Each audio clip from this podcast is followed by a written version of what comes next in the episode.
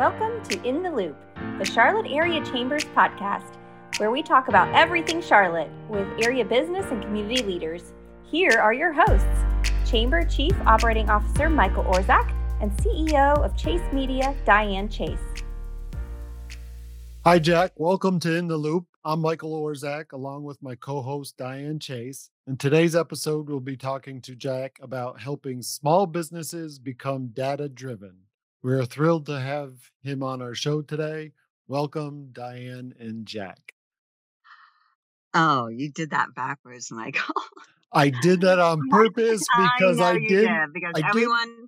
I didn't Yeah. want to start singing Jack and Diane, you know. well, Um, I think we would. I think we're all grateful for that, quite frankly. Hi, Jack. it's wonderful to have you with us today. Thank you for taking a bit of time to share some of your experience, your insights, your tips, and words of wisdom for our audience today of small, medium, mid-size, and even large businesses. Um, perhaps we start off with why do businesses need to become more data driven? Well, uh, it was for starters. Thanks so much for having me on, Michael and Diane. It's uh, uh, it's a pleasure to be here, and I'm and I'm happy to always talk becoming data driven and small business and anything Charlotte for that matter. But um, the uh, in the small business world, I guess to to answer your question, why they need to become data driven, most small business owners uh, got into business because they trusted their gut and they are really good at their task or whatever they sell the data helps them actually run the business, right? They're not really business experts, so they need some data to help make decisions, right?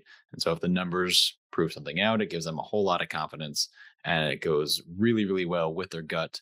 Big fan of using both. And if you're a small business just starting out or you're a big business, uh, data is still super important. And that balance between the art and the science of the data and the gut instinct are still really important to use together. That's perfect. And you know, as you say, it's it's the art and science aspect, as as we have talked about before, in terms of uh, turning data into meaningful information, right? So, what are some areas where you come in and you will look at a business operationally or managerially or otherwise? What are some areas that people need to dig into data? Sure, it's a good question, right? So, so get it. We data data is important, right? We get it. Where do we start, right? So there are three main areas that I focus on with clients, and just talking with even referral partners and stuff like that too. And uh, the first one, in no particular order, but the first one is kind of marketing and sales. The second one is operational, and the third one is financial. So I always talk about picking if you're starting to become data driven or getting to the next level or picking next KPI, focusing on just one big thing that kind of is the first domino to fall. And uh, it's probably going to be in one of those three areas. And I mean, throwing out some KPIs, you could do sort of a marketing ROI, the return on investment, operations, you could do anything sort of efficiency related, and financial, no need to get too fancy. You could stick with kind of revenue and profit. But uh, those three buckets are sort of the big three um, that that encompass quite a bit in a business, small or large. And it's a really good starting place to think, what's the first squeaky wheel? What what's the first domino to fall that kind of sets everything else in motion? Ah, interesting. And do business owners call you when the wheel is already squeaking, or are they putting together their strategic business plan, their business model, and you come in as a, an advisor and, a- and a consultant? It's a good question because it, it kind of both both certainly happen. Um, I it's probably around 50-50 because it's off the top of my head, I can't really say which is more common, but um it just it depends on kind of where they're at in the cycle, whether they've been using data and been becoming data driven, but now they need to they need just a better way to see it because the business is growing, or they're thinking of I don't know, getting more efficient or innovating and going in a new direction or trying something else new. And so that's where we kind of come in um, and use data to help inform their strategy, which kind of is always the end goal. But uh, the trigger can very well be there's a there's a squeaky wheel or there's a there's a change coming or a or a business strategy being developed that they need the data for who do you normally work with in terms of the the business are you working directly with the ceo or the cfo or the cto or yeah it's a good question it's it's mostly the ceo um, cfo and coo uh, definitely in the c suite but one of those three is typically the person that that reaches out and it's it's not even necessarily because they're the one who's going to kind of own the dashboard or and the data once we build it together but it's more they see they're more aware of the need for it and they need to make the decision so they need to see something quick and i always make the comparison back in my corporate job i would have to present things to like the cfo of a division at the time or my boss's boss's boss kind of thing and um, they would always send out a request of, hey, we need to know X, Y, and Z. And I would go, I would do the analysis. And the quickest way to present the information was to just sit down at their desk, turn my computer around, show them the dashboard I made. And you can easily see, oh, that's good, that's bad, we need to work on this. And so now in the small business world, it's a very similar situation where somebody in the C suite has that same thought of, man, I wish we wish we knew this better. I wish we could try and use some data to make this part of the business perform better. And um, so visibility or performance, I guess, would be the two big things there. And then how should we see that? And how can we see it quickly and understand it quickly? And uh, that's that's sort of the driver from the C-suite to uh, use a dashboard. Okay, so somebody is saying, "Ooh, I need some data." I because I've hit this plateau and I want to get to the next step, right? So you come in and where do you start looking or analyzing or to say okay this is what you need to do to get to that next step do you see what they have and then say ooh you should look over here by understanding their business yeah it's it's always a conversation um the the clients that i work with are um, very in tune with their business, obviously, right? And they they know it a thousand times better than I do. Sometimes a fresh set of eyes definitely helps, and sometimes running just a quick little analysis definitely helps too. But I would say for the most part, the clients or the C-suite person that I'm working with, they are typically the ones say, uh, getting back to the squeaky wheel metaphor, this is the squeaky wheel. We know that we we don't have great visibility into, I don't know, profit per client, right? or ROI or something like that. And we just need to know more because we need to know where we're spending our time and um, which clients are, to put it more brutally than it is, which clients are worth our time, right? Um, and so they kind of have that thought already spinning around their head. And then it leads to, oh man, we need data. Oh man, now that we have data, we need to see it uh, very visually. And then that's kind of where I come in build the initial dashboard, and then we have the conversation of where to go from there. How is that? Uh, you, you've mentioned uh, visualizing it, Jack, and you know me coming from uh, the strategic strategic communications world. I'm I'm keen on again turning data into meaningful information that can be clearly communicated with the the business outcomes. So at what point in the process do you get into the visuals? Do you work with the communications team or how does that unfold? Yeah, it's a good question, right? Because who who's the end who's the end user of the data, and whether it is C-suite or the management team or down to the individual sales reps or whatever the team structure looks like. I mean, I work with solopreneurs as well, so they kind of wear all those hats. But um, the big thing is always, regardless of where you are in the food chain, so to speak, making it simple and uh, making it a very clear message, right? And I know, I know you would appreciate that from the communication perspective, but it shouldn't be anything too fancy. Uh, data is complicated enough. Let's make it as simple as possible to view. And um, typically, if it is something that's going to be shown throughout the organization, there's probably going to be some different you know, to get a little bit in the weeds, some different permission levels. So the C-suite can see some things, the sales team can see some things, but uh, oftentimes you can kind of have that transparency across the organization and make it clear that the data is there to represent what has happened and what the strategy has been driving.